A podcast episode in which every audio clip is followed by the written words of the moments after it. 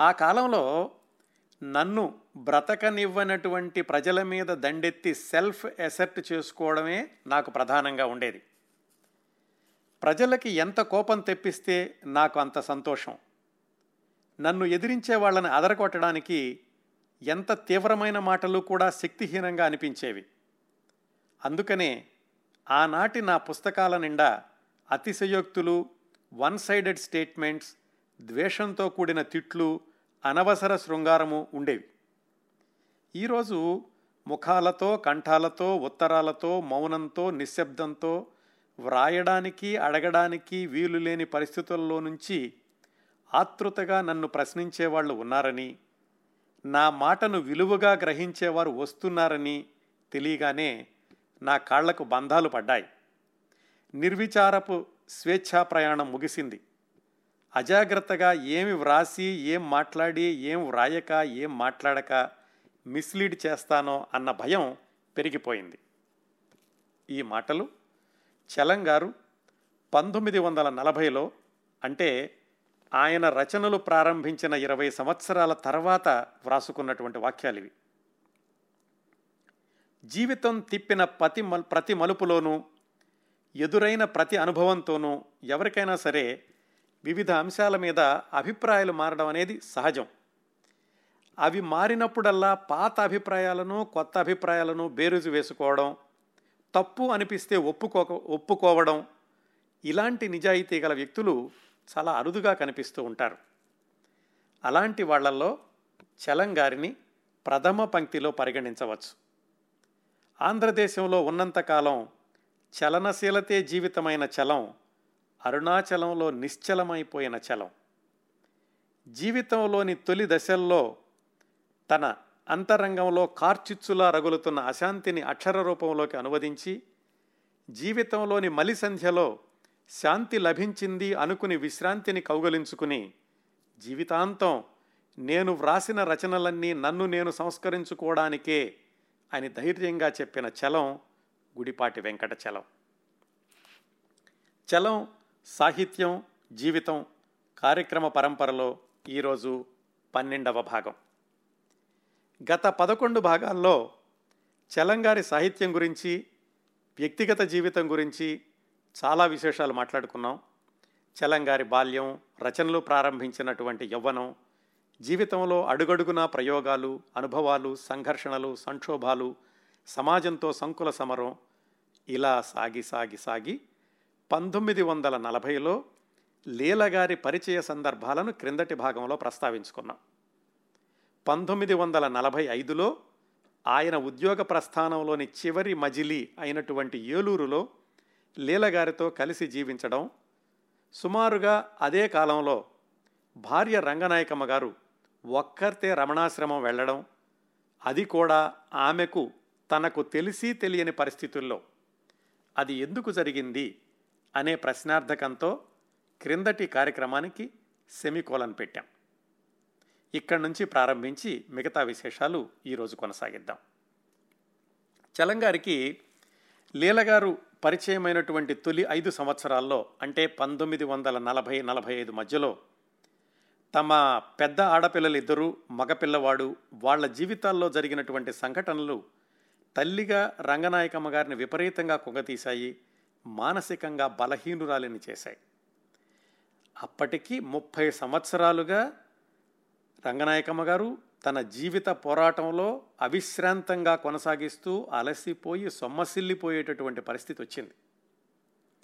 వివరాల్లోకి వెళితే ఆ పెద్ద పిల్లలు ముగ్గురు జీవితాల్లో కూడా ఆ ఐదేళ్ళలో ఎలాంటి సంఘటనలు జరిగాయో తెలుసుకుందాం. ముందుగా అబ్బాయి వసంత్ సంత్ అని సంతి అని పిలుచుకుంటూ ఉండేవాళ్ళు ఇంట్లో వాళ్ళు. ఆ కుర్రాడికి అప్పటికి అంటే మనం మాట్లాడుకునేటటువంటి నలభై నలభై ఐదు ఆ సంవత్సరాల మధ్యకి అతనికి సుమారుగా ఇరవై సంవత్సరాల వయసు. బెజవాడలో చదువు ముగిశాక అక్కడ సరిగా చదవటం లేదని చెప్పి మద్రాసులో ఒక స్కూల్లో చేర్పించారని ఆ మద్రాసు స్కూల్లో అతనికి ఆర్ట్స్ స్కూల్లోకి మార్చారని క్రిందటి భాగంలో తెలుసుకున్నాం. ఆ స్కూల్లో చేర్పించాక నెల నెలకి కూడా వీళ్ళు డబ్బులు పంపిస్తూ ఉండేవాళ్ళు. కొన్ని రోజులకి కట్టాల్సినటువంటి డబ్బులు ఫీజు ఎక్కువైంది. ఎలాగైనా సరే కష్టపడి డాక్టర్ గారే పంపిస్తూ ఉండేవాళ్ళు.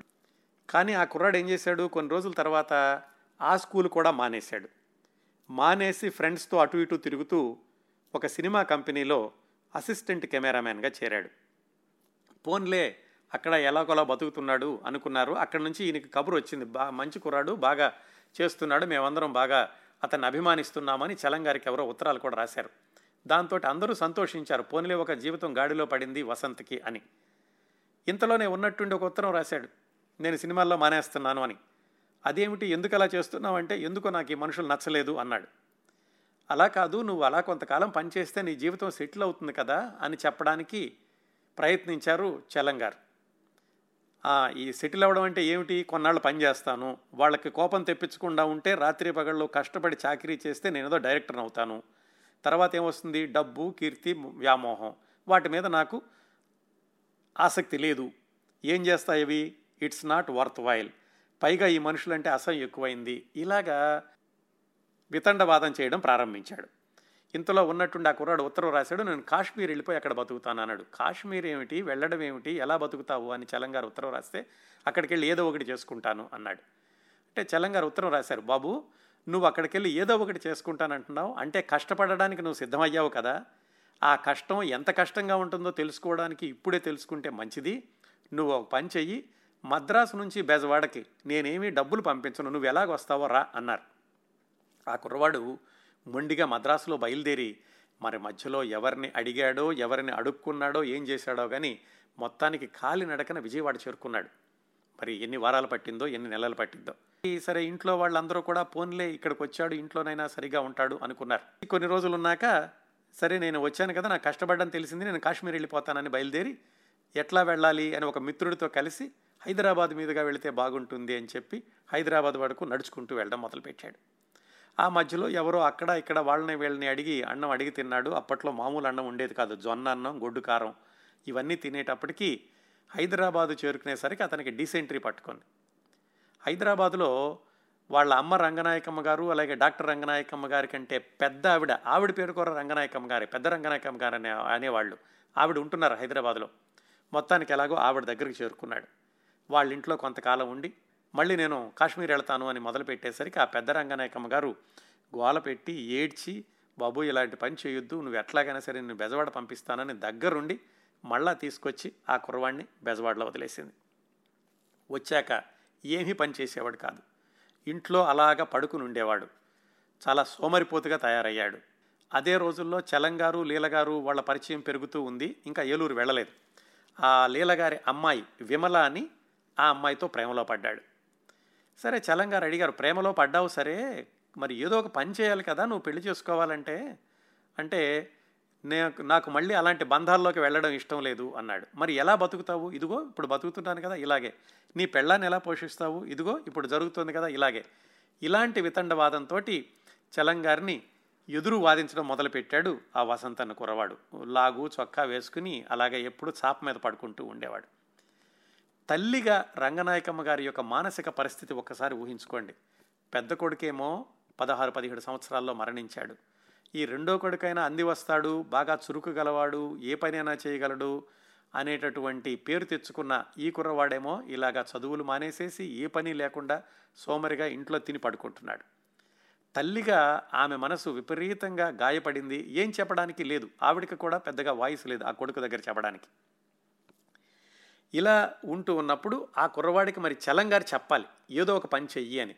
ఆ పరిస్థితిని గుర్తు చేసుకుంటూ చలంగారు రాసుకున్నారు. ఏమిటంటే ఏదో ఒక పని చెయ్యి అని నేను అనడం వేరు ఫలానా పని చెయ్యి అని నేను చెప్పడం వేరు.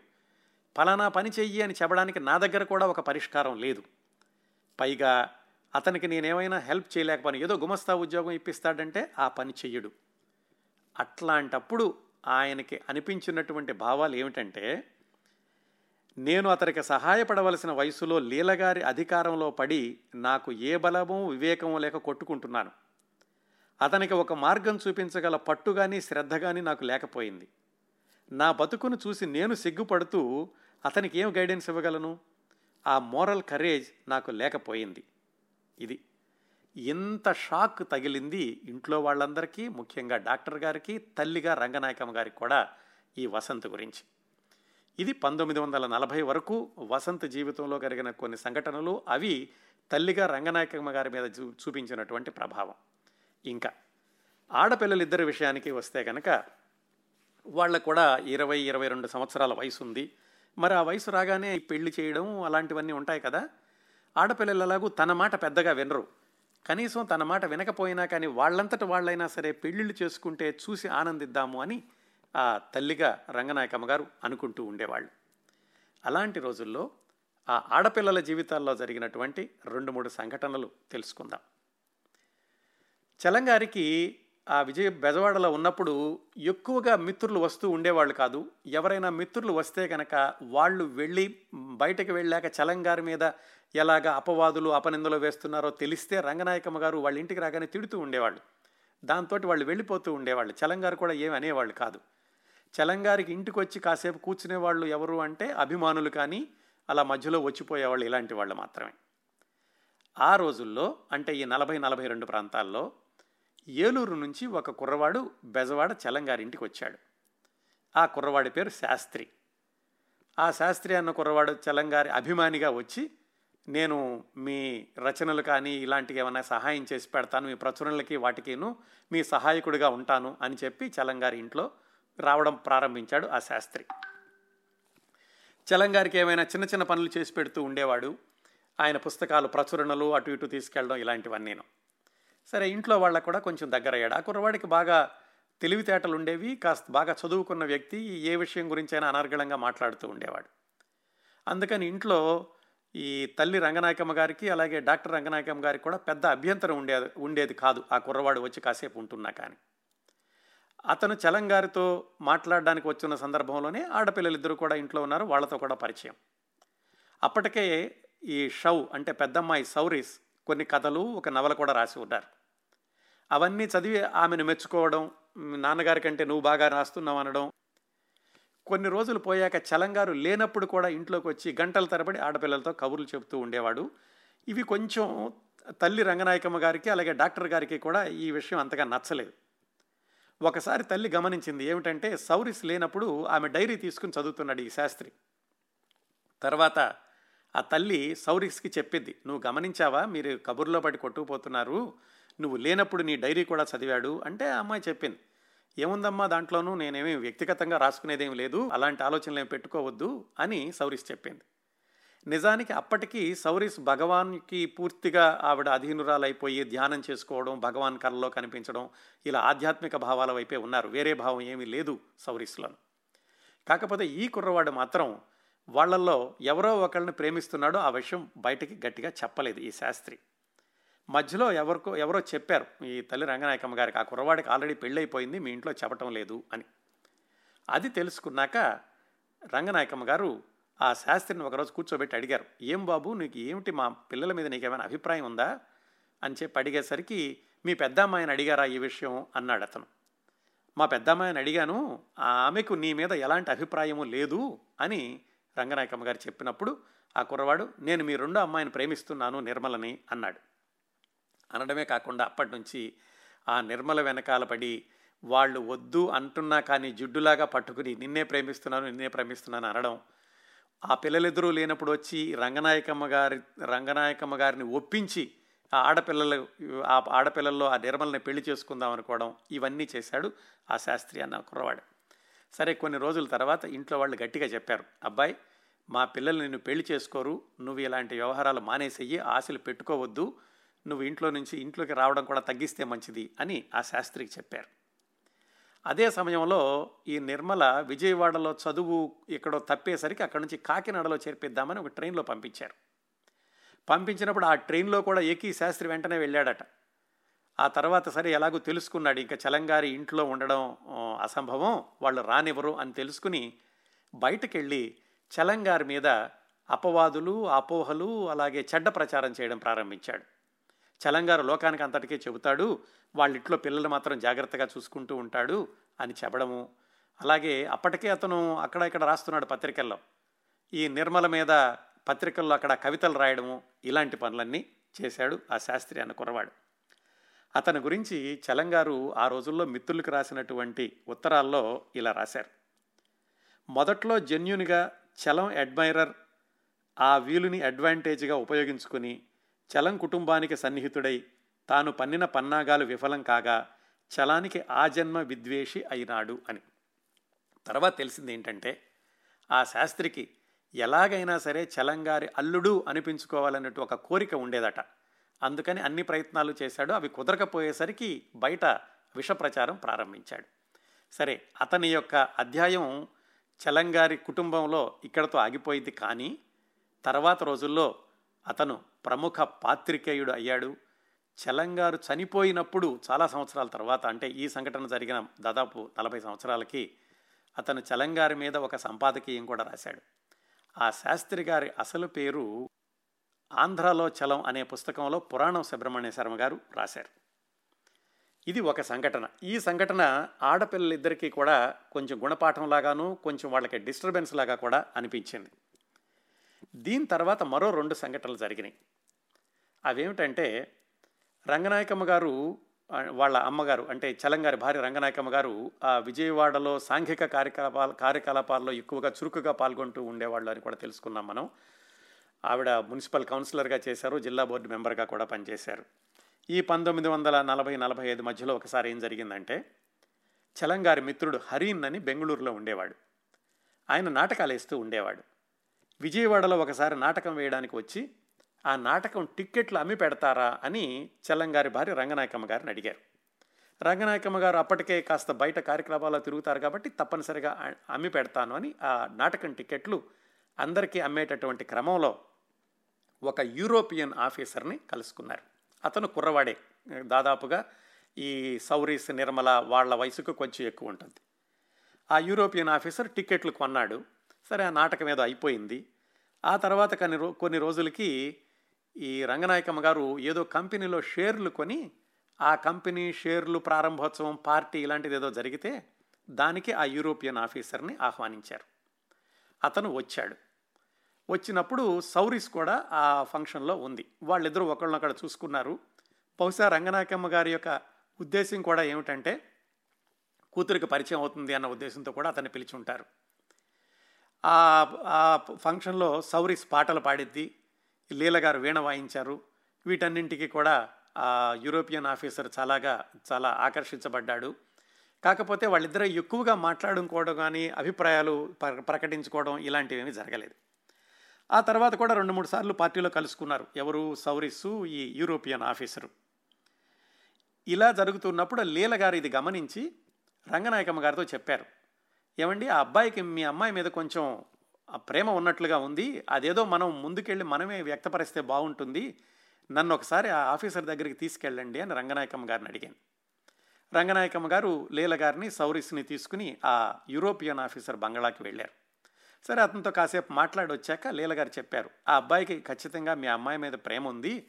మీరే ఏదైనా ఒక ఉత్తరం రాసి కానీ ఇలాంటి దాంట్లో మీరే ముందుగా కొంచెం చొరవ తీసుకుంటే బాగుంటుంది అని లీలగారు వీళ్ళకి చెప్పారు. ఇదే సమయంలో రంగనాయకమ్మ గారికి ఎవరో ఈ జాతకాలవి చెప్పేవాళ్ళు మీ పెద్దమ్మాయికి ఈ రోజుల్లోనే పెళ్ళి అవుతుంది పెళ్ళి కొడుకు ఫలానా విధంగా ఉంటాడు ఫలానా విధంగా ఉంటాడు అని చెప్పారు. సరిగ్గా పోలికలని యూరోపియన్ ఆఫీసర్కి సరిపోయినాయి. దాంతో రంగనాయకమ్మ గారికి ఎలాగైనా సరే ఈ అమ్మాయి కనీసం అతన్నైనా పెళ్ళి చేసుకుంటే బాగుంటుంది అని ఆవిడ మనసులో ఉండేది. ఏవో రెండు మూడు ఉత్తరాలు రాయడం అలాగే ఈ ఉత్తరాల్లో ఏవో చిన్న చిన్న పొరపొచ్చాలు అపార్థాలు ఇలాంటివి జరుగుతున్న సమయంలోనే ఆ యూరోపియన్ ఆఫీసర్కి ఆ ఊరు నుంచి ట్రాన్స్ఫర్ అయిపోయింది.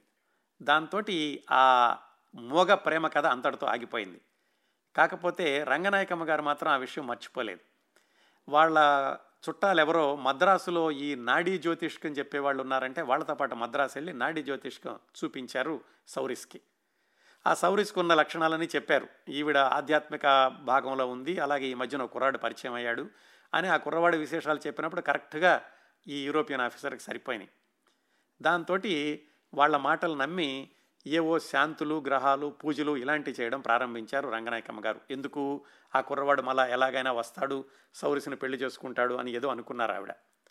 ఆ పూజలు చేయడం ఇలాంటి వాటిల్లోకి ఆ ఒత్తిడితోటి ఆవిడకి హిస్టీరియా లాగా వచ్చి కొన్నిసార్లు రాత్రిపూట శ్మశానానికి వెళ్ళిపోయి తెల్లవారులు శ్మశానంలో కూర్చోవడం ఇలాంటి పనులన్నీ చేశారు. అంతగా ఆవిడ మానసికంగా దెబ్బతిన్నటువంటి పరిస్థితిలో మరొక సమస్య వచ్చి ఉండకపోతే ఎంత దూరం వెళ్ళేదో కానీ మరొక సమస్య వచ్చి రంగనాయకమ్మ గారిని మరొక వైపుకి తీసుకెళ్ళింది. ఆ సమస్య ఏమిటంటే రెండో అమ్మాయి నిర్మల యొక్క వివాహం. సరే పెద్దమ్మాయి ఎలాగూ ఈ యూరోపియన్ ఆఫీసర్ తోటి కూడా కుదరలేదు. పైగా అమ్మాయి పెళ్ళి చేసుకొని అంటోంది. అప్పటికే పూర్తిగా ధ్యానంలోకి వెళ్ళిపోయింది. మధ్య మధ్యలో అరుణాచలం వెళ్ళొస్తుంది. కనీసం రెండో అమ్మాయి అయినా పెళ్ళి చేసుకుంటుందేమో అని రంగనాయకమ్మ గారు ఆశగా ఎదురు చూస్తున్న రోజుల్లో ఈ చలంగారి పెదనాన్నగారు కాకినాడలో ఉండేవాళ్ళు. వాళ్ళ అమ్మాయి పేరు రమణ. మీకు గుర్తుంటే కనుక చలంగారి జీవితం మొట్టమొదటి భాగంలో చెప్పాను. ఈ రమణనే చలంగారు పెళ్ళి చేసుకుంటానని ఇదేమిటి చెల్లెలు వరుస అవుతుందంటే ఆయన శారదాపీఠం వారికి ఉత్తరం రాయడం ఇలాంటివన్నీ జరిగినాయి. ఆ రమణకి తర్వాత వివాహం అయిపోయి వాళ్ళకి పిల్లలు. ఆ రమణ గారి అబ్బాయి నిర్మలని చేసుకుంటానని చెప్పి అడిగాడు. ఎందుకంటే మేనగోడల వరుస అవుతుంది. సరే ఇంటికి వస్తూ ఉండేవాడు. నిర్మల కూడా మొదట్లో సరే భావన పెళ్ళి చేసుకుంటాను అందుకని నాలుగైదు నెలలు అయ్యాక నాకెందుకో పెళ్ళి చేసుకోవడం ఇష్టం లేదు అంది. చలంగారు అడిగారు ఎందుకమ్మా మరి ఇంతవరకు చేసుకుంటానన్నా అన్నావు కదా అంటే లేదు నాకెందుకో ఆ భర్త అన్న భావం రావడం లేదు మిత్రుడిగా అయితే మాత్రం నేను ఉండగలను అని చెప్పింది తల్లి రంగనాయకమ్మ గారు కూడా ఒప్పించడానికి ప్రయత్నించారు. ససేమిరా ఒప్పుకోలేదు ఆ నిర్మల. అదిగో ఆ నిర్మల గారే క్రిందటి నెలలో కోయంబత్తూరులో తొంభై ఐదు సంవత్సరాల్లో మరణించినటువంటి చే నిర్మల గారు. జీవితాంతం ఆ తర్వాత ఆవిడ అవివాహితగానే ఉండిపోయారు. అది కూడా కుదరలేదు రంగనాయకం గారు ఒప్పించినా కానీ.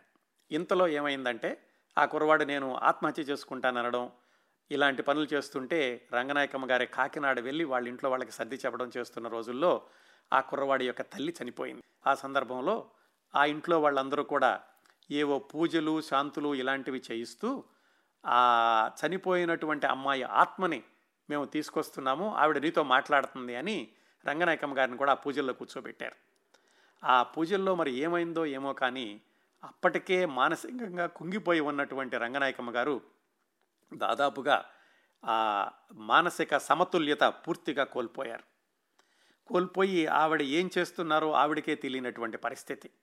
మరి ముప్పై సంవత్సరాల పోరాటం ఎన్నో బాధలు కష్టాలు ఒకవైపు భర్తతోటి చనిపోయినటువంటి కుమారుడు ఇంకో కుమారుడు ఇంట్లో సోమరిగా ఉన్నాడు ఆడపిల్లలిద్దరూ పెళ్ళిళ్ళు చేసుకోవట్లేదు.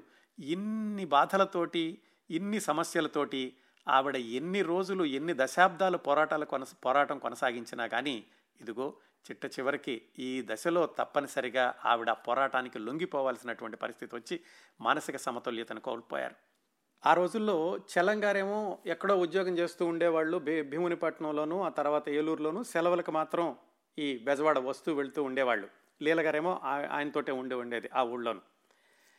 ఈ రంగనాయకమ్మ గారికి ఇలాగా మానసిక సమతుల్యత దెబ్బతిన్నప్పుడు చలంగారితో సంభాషణలు ఎలా ఉండేదంటే ఎప్పుడైనా ఆయన సెలవులకు వచ్చినప్పుడు ఏమండి అని పిలిచేది. ఆయన మాట్లాడేవాడు కాదు. ఏమండి మిమ్మల్నే? ఆయన మళ్ళీ మాట్లాడేవాడు కాదు. నిన్నే దరిద్రుడా? అనేదట ఆవిడ. అనేవాడు ఆయన నెమ్మదిగా. పలకమేమిటి అంటే ఈ నెమ్మదిగా ఏమిటి అనేవాడు. ఏమిటి ఆ దరిద్రగోటు రాతలో నువ్వు పుణ్యమా పురుషార్థమా కీర్త ధనమా? మొన్న మీటింగ్లో వాళ్ళంతా నేను గురించి ఎలా తిట్టుకుంటున్నారో తెలుసా? ఇలాగా సాగేది వాళ్ళిద్దరి సంభాషణ. దాదాపుగా రోజులో మూడు నాలుగు సార్లు ఇలాగా మాట్లాడుకుంటూ ఉండేవాళ్ళం అని చెప్పారు చలంగారు. ఇలాంటి స్థితిలో రంగనాయకమ్మ గారు ఇంట్లో ఎవరికీ చెప్పకుండా హఠాత్తుగా రమణాశ్రమానికి వెళ్ళిపోయారు. అంతకుముందే ఆవిడ నాలుగైదు సార్లు వెళ్ళి ఉన్నారు కదా అందుకని ఆవిడకి ఎలా వెళ్ళాలో ఏమిటో తెలుసు. వెళ్ళిపోయి అక్కడ ఉండిపోయారు. ఇంట్లో వాళ్ళందరూ కూడా వెతికారు. ఏమైపోయింది ఈవిడ? ఎక్కడ కనపట్టలేదని కొన్ని రోజులు వెతికారు కానీ చివరికి అక్కడ నుంచి ఉత్తరం వచ్చేసరికి వీళ్ళకి తెలిసింది రమణాస్థానంలో ఉంది అని. ఇది పంతొమ్మిది వందల నలభై ఐదులో జరిగింది. ఆమె రమణాశ్రమానికి వచ్చినటువంటి కొత్తలో అక్కడ చుట్టుపక్కలంతా కూడా అరణ్యంలాగా ఉండేది. ఎక్కువ మంది మనుషులు నివాసం ఉండేవాళ్ళు కాదు.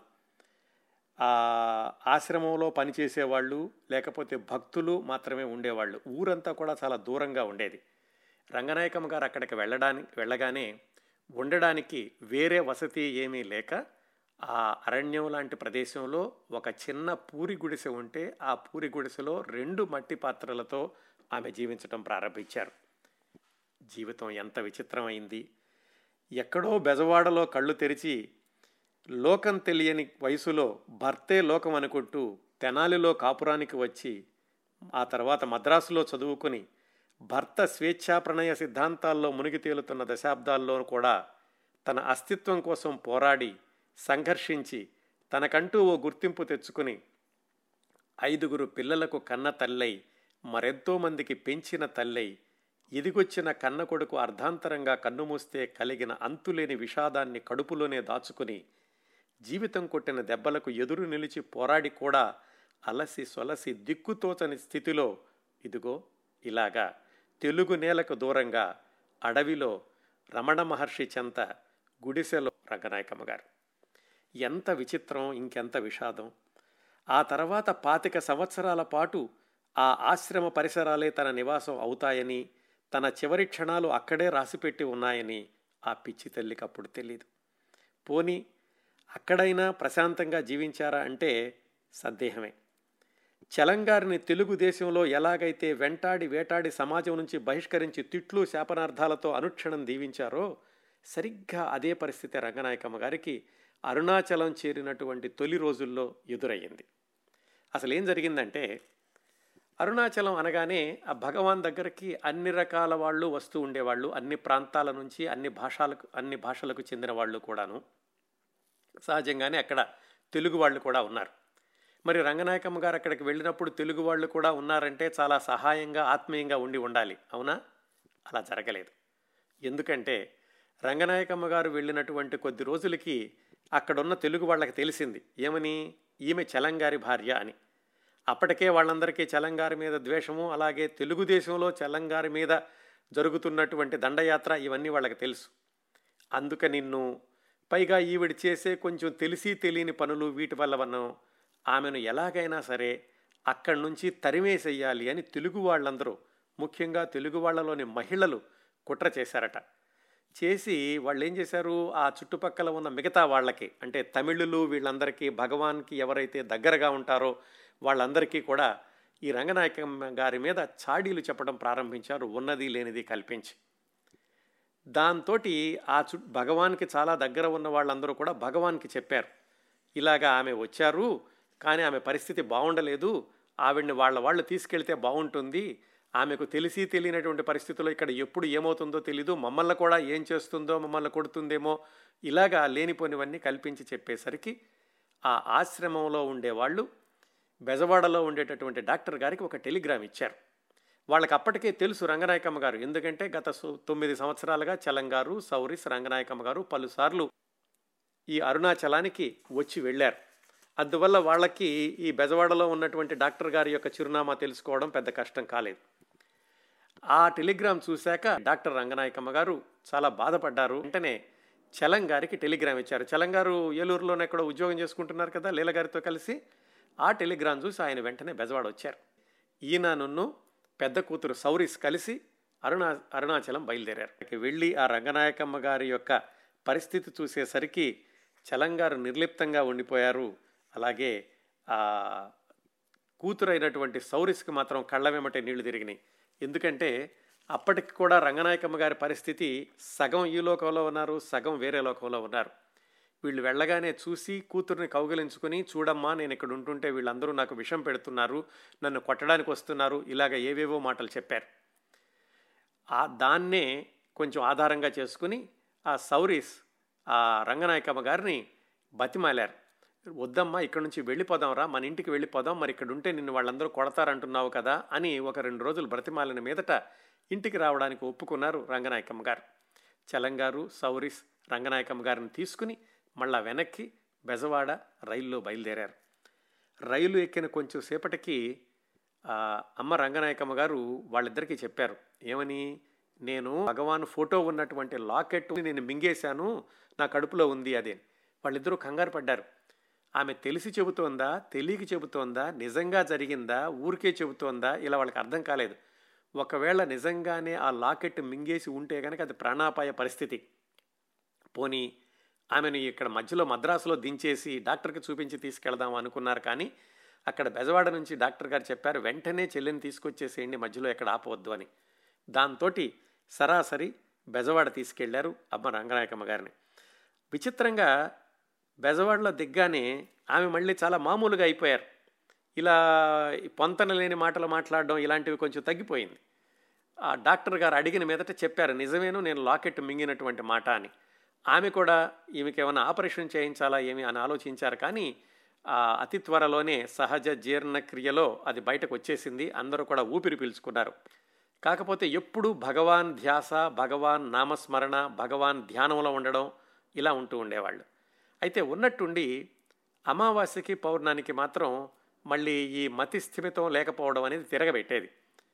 అలాంటి స్థితిలో ఒక్కొక్కసారి పోలీస్ స్టేషన్కి కూడా వెళ్ళి ఇదిగో మా ఇంట్లో వాళ్ళే నాకు విషం పెట్టాలని చూస్తున్నారు అని ఇలాంటి కంప్లైంట్స్ ఇవ్వడం ఇలాంటివన్నీ చేసేవాళ్ళు. కాకపోతే వాళ్ళకి ఈ కుటుంబ సభ్యులందరూ బాగా చిరపరిచితమే డాక్టర్ గారు కూడా పేరున్నవారు కాబట్టి పోలీసులు పెద్దగా దాని గురించి పట్టించుకునేవాళ్ళు కాదు. ఇట్లా హఠాత్తుగా ఉన్నట్టుండి కొన్ని నెలల తర్వాత మళ్ళీ మాయమైపోయారు రంగనాయకం గారు. ఊళ్ళు ఇంట్లో వాళ్ళకి తెలిసింది మళ్ళీ అక్కడికే వెళ్ళి ఉంటుందిలే ఇంకెక్కడికి వెళ్ళి వెళుతుంది అనుకున్నారు వాళ్ళు. కానీ జరిగింది ఏమిటంటే అరుణాచలం సరాసరి వెళ్ళకుండా మధ్యలో మద్రాసులో దిగి అక్కడ గవర్నర్ ఆఫీస్కి వెళ్ళి ఆ గవర్నర్ ప్రైవేట్ సెక్రటరీని కలుసుకుని నేను ఇలాగ అరుణాచలం ఉండడానికి వెళుతున్నాను ఇంతకు ముందు ఒకసారి అక్కడ ఉండి వచ్చాను. అక్కడ ఉన్న తెలుగు వాళ్ళందరూ కూడా నా మీద బురద జల్లడానికి నాకు హాని చేయడానికి ప్రయత్నిస్తున్నారు. కాబట్టి మీ సహాయం కావాలి అని గవర్నర్ ఆఫీసులో చెప్పారు.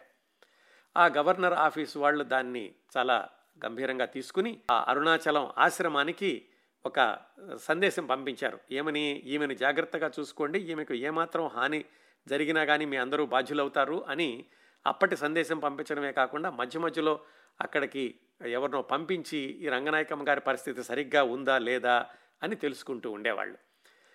అంత రంగనాయకమ్మ గారు తెలిసి తెలియని స్థితిలో కూడా గవర్నర్ దగ్గరికి వెళ్ళి వాళ్ళని ఒప్పించి తన రక్షణ కోసం తను చూసుకునేటటువంటి స్థితిని ఆవిడ కల్పించుకున్నారు.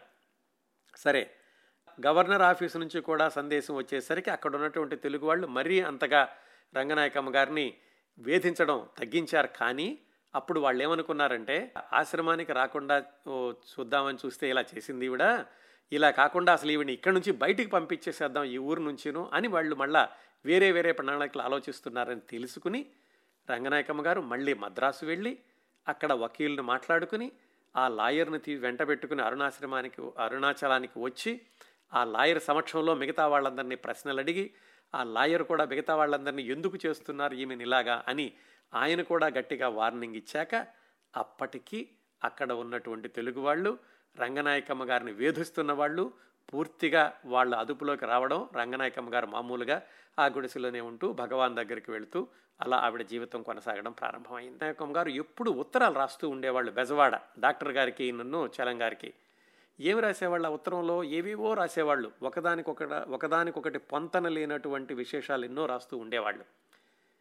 చలంగారు చిన్నప్పటి నుంచి కూడా ఆయన పెద్ద పెద్ద మానసిక శాస్త్రవేత్త అనడానికి ఒక ఉదాహరణ ఏమిటంటే ఈ సంఘటనని వ్యాఖ్యానిస్తూ అంటే ఏది? రంగనాయకమ్మ గారి ఇలాగ ఉత్తరాలు రాయడం అరుణాశ్రమం నుంచి ఒకదానికొకటి సంబంధం లేకుండా ఏవేవో చెప్పడం వీళ్ళకి సగం అర్థమయ్యి సగం అర్థం కాకపోవడం ఈ పరిస్థితిని ఆయన సమీక్షిస్తూ రాశారు. నిజానికి అప్పట్లో అవన్నీ కూడా నాన్ సెన్స్ ఏదో రాస్తున్నారు అనుకున్నాం కానీ ఇలాగా మతి భ్రమించింది అనుకునే వాళ్ళకి నిజంగా మతి భ్రమించడం కాదు. వాళ్ళ యొక్క ఆలోచనలు వాళ్ళ యొక్క మనసు ఒక ప్లేన్లో ఉంటుంది. మన ప్లేన్లో ఉండదు అంతే. అందువల్ల వాళ్ళు మనలాగా ఆలోచించలేకపోతున్నారని మనలాగా పనులు చేయటం లేదని వాళ్ళకి మనస్థిమితం కోల్పోయారు లేకపోతే మతి భ్రమించింది అనుకుంటాం కానీ వాళ్ళకి కూడా మనం అలాగే కనిపిస్తాం. ఇదంతా కూడా ఈ మానసిక స్థితిలో ఉన్నటువంటి పొరలు వాళ్ళ పొర వేరు మన పొర వేరు వాళ్ళ తలం వేరు మన తలం వేరు అని చలంగారు ఆ పరిస్థితిని వ్యాఖ్యానిస్తూ తన ఆత్మకథలో వ్రాసుకున్నారు. మరి ఆవిడ ఒక్కరితే ఉండాల ఉండాలంటే అక్కడ పోషణకి దానికి అయ్యేటటువంటి డబ్బులు కావాలి కదా. ప్రతి నెల కూడా డాక్టర్ గారు బెజవాడ నుంచి అక్కడికి డబ్బులు పంపిస్తూ ఉండేవాళ్ళు. కాస్త సౌకర్యంగానే ఉండి ఉంటుందిలే అనుకున్నారు. కాకపోతే ఆ తర్వాత తిరువణ్ణామలై నుంచి ఆమెను చూసి విజయవాడ వచ్చిన వాళ్ళు కొన్నిసార్లు ఈ డాక్టర్ గారికి చెప్పారట అమ్మా మీరు డబ్బులు పంపిస్తున్నారు బాగానే ఉంది కానీ ఆవిడ అక్కడ చిరిగిన బట్టలు కట్టుకుంటోంది ఒకరోజు తింటుంది ఒకరోజు తినదు. మీ డబ్బులన్నిటితోటి కూడా బిస్కెట్లు కొని భగవాన్ దగ్గరికి వెళ్ళి తినండి తినండి ఆయన బలం అని ఆయన బలవంతం చేస్తుంది. అలాగే అక్కడికి వచ్చిన వే ఈ పర్యాటకులు ఎవరైనా ఉంటే కనుక వాళ్ళకి సహాయం చేస్తోంది. ఇలాంటి విశేషాలన్నీ డాక్టర్ గారికి తెలిసింది కానీ ఇంక అప్పట్లో ఆమె చేయగలిగిన పరిస్థితి ఇంకా ఏమీ లేక డబ్బులు పంపించడం మాత్రం కొనసాగించారు డాక్టర్ గారు. ఇదంతా పంతొమ్మిది వందల నలభై ఐ నలభై ఐదు ప్రాంతాల్లో జరిగింది. మనం ఒకసారి మళ్ళీ బెజవాడ వెళ్ళి అక్కడ చలంగారు లీలగారు పిల్లలు డాక్టర్ గారు వాళ్ళందరూ ఎలా ఉన్నారో తెలుసుకుందాం. చలంగారు లీలగారితోటి ఆ చలంగారు ఉద్యోగం చేసేటటువంటి ఊళ్ళోనే ఉన్నారు. చలంగారు అప్పుడప్పుడు కూడా బెజవాడ వచ్చి పిల్లల్ని చూసి వెళ్తూ ఉండేవాళ్ళు. ఇంకా డాక్టర్ గారి పరిస్థితి చూస్తే అప్పటి వరకు ఉన్నటువంటి ఆసుపత్రి బాధ్యతతో పాటుగా ఇప్పుడు అదనంగా ఆరుగురు పిల్లల్ని కూడా ఆవిడ చూసుకోవాలన్నటువంటి పరిస్థితి. పెద్ద పిల్లలు సౌరీస్ నిర్మల వసంత్ వీళ్ళందరూ కూడా ఇరవై ఏళ్ళు దాటిన వాళ్ళు. చిన్నపిల్లలు పదిహేను సంవత్సరాలకు అటు ఇటు ఉన్నవాళ్ళు పక్కపక్క చిత్ర నర్తకి. ఎవరు ఏ ఉద్యోగమో చేసేవాళ్ళు కాదు. కాబట్టి అందరికీ అన్ని సౌకర్యాలు సమకూర్చేది డాక్టర్ గారు అయ్యారు. కనీసం అమ్మ రంగనాయకమ్మ గారు కనుక బెజవాడలో ఉండి ఉంటే చిన్నపిల్లల్ని కొంచెం ఆవిడ చూసుకుంటూ ఉండేవాళ్ళు డాక్టర్ గారికి ఆవిడ ఆసుపత్రి మీద కేంద్రీకరించడానికి అంత శ్రమ ఉండేది కాదు. కానీ ఇప్పుడు అది కూడా లేదు. అదే రోజుల్లో వసంత్ యొక్క పరిస్థితి మరింతగా దిగజారింది. ఎందుకంటే అతనికి ఆ బెజవాడలో చాలామంది స్నేహితులయ్యారు. ముఖ్యంగా బాగా డబ్బులు ఉన్న వాళ్ళ యొక్క పిల్లలు స్నేహితులై వాళ్ళతో పాటు బయటికి వెళ్ళడం ఏదో అడవిలో వేటలకు వేటకు వెళ్ళడం అంతేకాకుండా మద్యపానానికి అలవాటు పడ్డాడు. ఎప్పుడూ తాగడం అలాంటి పరిస్థితుల్లో వచ్చి ఇంట్లో పడుకోవడం ఈ పనేమీ చేయకపోవడం దేనికి అందుబాటులోకి రాకపోవడం ఏ సహాయము అతని నుంచి రాకపోవడం ఇలాంటి పరిస్థితిలో చలంగారు ఇలా బెజవాడ పిల్లల్ని చూడడానికి ఒకసారి వచ్చినప్పుడు అతను చెప్పాడు వసంత్ నేను మిమ్మల్ని నాలో నుంచి తీసేసుకోబోతున్నాను అంటే చలంగారిని ఎందుకు? ఆ వసంత్ మిగతా పిల్లలతో తిరిగేటప్పుడు వాళ్ళందరూ అనేవాళ్ళట ఏమిట్రా మీ నాన్న అలాంటి వాడు ఇలాంటి వాడు మిమ్మల్ని అందరినీ వదిలేసి ఎవరో అమ్మాయితో అక్కడ ఉంటున్నాడు? ఇలాంటి మాటలన్నీ అంటుంటే వినగా వినగా అతను కూడా నిజమే మా నాన్న చేసేది తప్పే మా నాన్న అలాంటి వాడే అని ఒప్పుకోవడమే కాకుండా ఇదిగో చలంగారికి చెప్పి నిన్ను నా జీవితంలో నుంచి తీసేసుకుంటున్నాను. నిన్ను నాతో ఉంచుకుంటే కనుక నేను కూడా నీలాగే సమాజానికి వెలివేయబడి ఒంటరిని అయిపోతాను నాకు అలా బతకడం ఇష్టం లేదు. నాకు నా స్నేహితులు వాళ్ళందరూ ఇష్టం. వాళ్ళతో బ్రతకాలంటే కనుక నిన్ను నీ నుంచి నన్ను నేను దూరం చేసుకోవాలి చేసుకుంటున్నాను అని ఆ కురవాడు చెప్పాడు. చలంగారు ఏమాత్రం చెదరకుండా బెదరకుండా చాలా స్థిమితంగా సరే నీకు అదే మంచిదైతే అలాగే చెయ్యి. తప్పకుండా నన్ను నీలో నుంచి తీసేసుకో. గో ఆన్ ప్రొసీడ్ అన్నారు. అంతే అది తీసేసుకున్నాడు. అతను తీసేసుకోవడం అంటే మానసికంగా తండ్రితోటి సంబంధాన్ని తగ్గొట్టుకున్నాడు. అట్లా ఉన్నప్పుడు ఈ బాధలు ఇవన్నీ చూసి నిర్మల ఒక్కొక్కసారి వసంత్ వీళ్ళిద్దరూ కలిసి అనుకుంటూ ఉండేవాళ్ళట. ఏమని? మనం సూసైడ్ చేసుకుంటే సరిపోతుంది. మనం ఆత్మహత్య చేసుకుందాము. ఈ లోకంలో ఉండలేము. నాన్న చూస్తేనేమో అలాగా ఎప్పుడు వస్తాడో ఎప్పుడు వెళ్తాడో తెలీదు. అమ్మ వెళ్ళిపోయింది. బాధలన్నీ కూడా ఒయ్యికే వచ్చినాయి అని వసంత నిర్మల అనుకుంటున్నప్పుడు ఈ సౌరిస్ చెప్పేది. భగవాన్ చెప్పారు ఆత్మహత్య అనేది మహాపాపం అలాంటిది చెయ్యకూడదని. పైగా ఒయ్యి మనల్ని అందరినీ చూసుకుంటోంది. ఒయ్యి అంటే డాక్టర్ గారు. చూసుకుంటోంది. ఆవిడ్ని వదిలేసి మీరు ఆత్మహత్య చేసుకోవడం అనేది మంచిది కాదు అని ఆవిడ సర్ది చెప్పడానికి ప్రయత్నించేది. అసలు ఈ పిల్లలందరికీ కూడా ఆ వయసులోనే ఆత్మహత్య చేసుకుందాము అనేటటువంటి ధైర్యం కానీ ఆలోచన కానీ ఎందుకు వచ్చింది? చలంగారు చిన్నప్పటి నుంచి కూడా ఈ పిల్లల్ని పెం పెంచేటటువంటి క్రమంలో ఆత్మహత్య గురించి అప్పుడప్పుడు మాట్లాడుతూ ఉండేవాళ్ళు. ఆత్మహత్య చేసుకోవడం తప్పు కాదు ఆత్మహత్య అంటే ఏమీ లేదు. ఈ ఈ పరిసరాల నుంచి ఇంకో పరిసరాలకు వెళుతున్నాం. ఒక ఫైన్ డే హాయిగా మంచి భోజనం తిని గొప్ప సంగీతం వింటూ వెన్నెల్లో కూర్చుని వైన్లో విషం కలుపుకుని తాగేద్దాం. చావంటే ఇంతకంటే గొప్పగా ఏముండదు అని ఇలాంటి మాటలేవో ఆయన చెప్తూ ఉండేవాళ్ళు. అందుకని ఈ పిల్లలకి అలా ఆలోచించడానికి కూడా వాళ్ళకి వాళ్ళు వెనకాడలేదు. అయితే సౌరీస్ చెప్పిన మీదట వాళ్ళు కూడా కొంచెం ఆలోచించి నిజమే మనం అందరం వెళ్ళిపోతే మళ్ళా డాక్టర్ గారికి ఏమవుతుందో అందువల్ల మనం ఇలాంటివి ఏమి చెయ్యొద్దు అని వాళ్ళు మళ్ళీ వెనక్కి మాట్లాడుకున్నారు. కాకపోతే వాళ్ళు ఒక నిర్ణయానికి వచ్చారట. ఏమని? ఒకవేళ డాక్టర్ గారికి ఏమైనా ఆమె వెళ్ళిపోతే ఆ తర్వాత రోజుల్లో మనం గనక ఆత్మహత్య చేసుకుందామంటే మనం ముగ్గురు సామూహికంగా చేసుకోవాలి. ఎవరు కూడా దీనిలో నుంచి వెనక్కి వెళ్ళకూడదు. ఇలాంటి మాటలు ఏవో మాట్లాడుకున్నారు ఆ రోజుల్లోనూ. ఇంత చాలా క్లిష్టమైనటువంటి పరిస్థితిలో ఈ పిల్లలు ఒక్కళ్ళే డాక్టర్ గారితో కలిసి బెజవాడలో ఉండడం డాక్టర్ గారి మీద అంతా ఒత్తిడి పడడం ఆ జరగడంతో డాక్టర్ గారికి కొంచెమైనా విశ్రాంతి ఇవ్వాలి అని సౌరిస్ నిర్మల నిర్ణయించుకుని డాక్టర్ గారికి సహాయం చేయడానికని ముందుకెళ్ళారు. సహాయం చేయడం అంటే ఎలాగా? ఆవిడ పేషెంట్లను చూసేటటువంటి పరిస్థితి దాన్ని కొంచెం తగ్గించి ఆవిడ కొంచెం మీరు మీరు కూర్చోండి అని చెప్పి పెద్దమ్మని వీళ్ళు పేషెంట్లను చూడడం ప్రారంభించారు. ఆ డాక్టర్ చెప్పినటువంటి సలహాలతోటి వీళ్ళు పేషెంట్లకు మందులు ఇచ్చేవాళ్ళు. పేషెంట్లు కూడా ఏమిటంటే వీళ్ళ మీద మంచి అభిప్రాయం ఉంది. ఎందుకంటే ఇంతకు ముందంతా కూడా తమ తమతో మంచిగా మాట్లాడడం ఈ సౌరీసు వచ్చినటువంటి రోగులతోటి వాళ్ళ క్షేమ క్షేమ క్షేమ సమాచారాలు కనుక్కోవడం ఇవన్నీ వాళ్ళకి అలవాటే కాబట్టి వాళ్ళు ఈ పిల్లలు ఇచ్చిన మందులు కూడా వాళ్ళు మంచిగానే తీసుకుంటూ ఉండేవాళ్ళు. అప్పుడు ఈ పిల్లలిద్దరూ డాక్టర్ గారికి సహాయం చేస్తున్న పరిస్థితిలో వాళ్ళకి తెలిసింది ఏమిటంటే ఆవిడ సరిగ్గా ఫీజులు తీసుకోవటం లేదు. ఎవరైనా ఇచ్చిన వాళ్ళు ఇవ్వడం లేని వాళ్ళు వెళ్ళిపోవడం ఇవ్వగలిగిన వాళ్ళు కూడా ఇవ్వలేకపోవడం ఇవన్నీ నిర్మల గమనించింది. గమనించి ఆవిడ కాస్త ఇవ్వగలిగిన వాళ్ళ దగ్గర ఖచ్చితంగా నిక్కచ్చిగా ఉండి డబ్బులు వసూలు చేయడం ప్రారంభించింది. అప్పుడు వాళ్ళు ఏవో నిల్వ చేసుకున్నవి ఇలాగ నిర్మల వసూలు చేసిన డబ్బులే తప్ప అంతవరకు కూడా డాక్టర్ గారు పెద్దగా నిల్వ చేసిందేమీ లేదు. దీనివల్ల రెండు ఉపయోగాలని ఒకటి అంతో కొ- ఎంతో ఎంతో కొంత ఆదాయం రావడం అలాగే ఒయ్యికి కాస్త విశ్రాంతినివ్వడం ఇవన్నీ కూడా మేము చేయగలిగాము అని సౌరిస్ తన జీవిత చరిత్రలో చెప్పుకున్నారు. ఇంతవరకు మనం పెద్ద పిల్లల ముగ్గురు గురించే తెలుసుకున్నాం. చిన్నపిల్లలు ఉన్నారు కదా ఎవరు? ఆ చలంగారి యొక్క చిట్ట చివరి సంతానం పక్కపక్క. ఆమె కంటే ఒక రెండు సంవత్సరాలు పెద్దదైన పెంపకానికి తీసుకున్నటువంటి చిన్నపిల్ల చిత్ర అలాగే వాళ్ళ ఇంట్లోకి నడిచి వచ్చిన అమ్మాయి నర్తకి. ఈ పక్కపక్క చిత్ర నర్తకి ఈ ముగ్గురు చిన్నపిల్లల యొక్క జీవితాలు ఎలా గడిచినవి వాళ్ళకి సంబంధించినటువంటి సన్నివేశాలు ఏమిటంటే డాక్టర్ గారు ఈ పిల్లలకైనా చదువు చెప్పిద్దామని కాస్త సీరియస్గా ఒక ట్యూషన్ టీచర్ని పెట్టించి ఇంట్లోనే చదువు చెప్పించడం ప్రారంభించారు. ఆ చదువు కూడా ఏదో కొద్ది నెలలో ఒక సంవత్సరమో కొనసాగింది. తర్వాత వాళ్ళకి చదువు మీద అంతగా ఆసక్తి లేదు. డాక్టర్ గారు కూడా ఇంకా పూర్తిగా ఒత్తిడి పెట్టలేకపోయారు. సరే చదువు అయితే రాలేదు.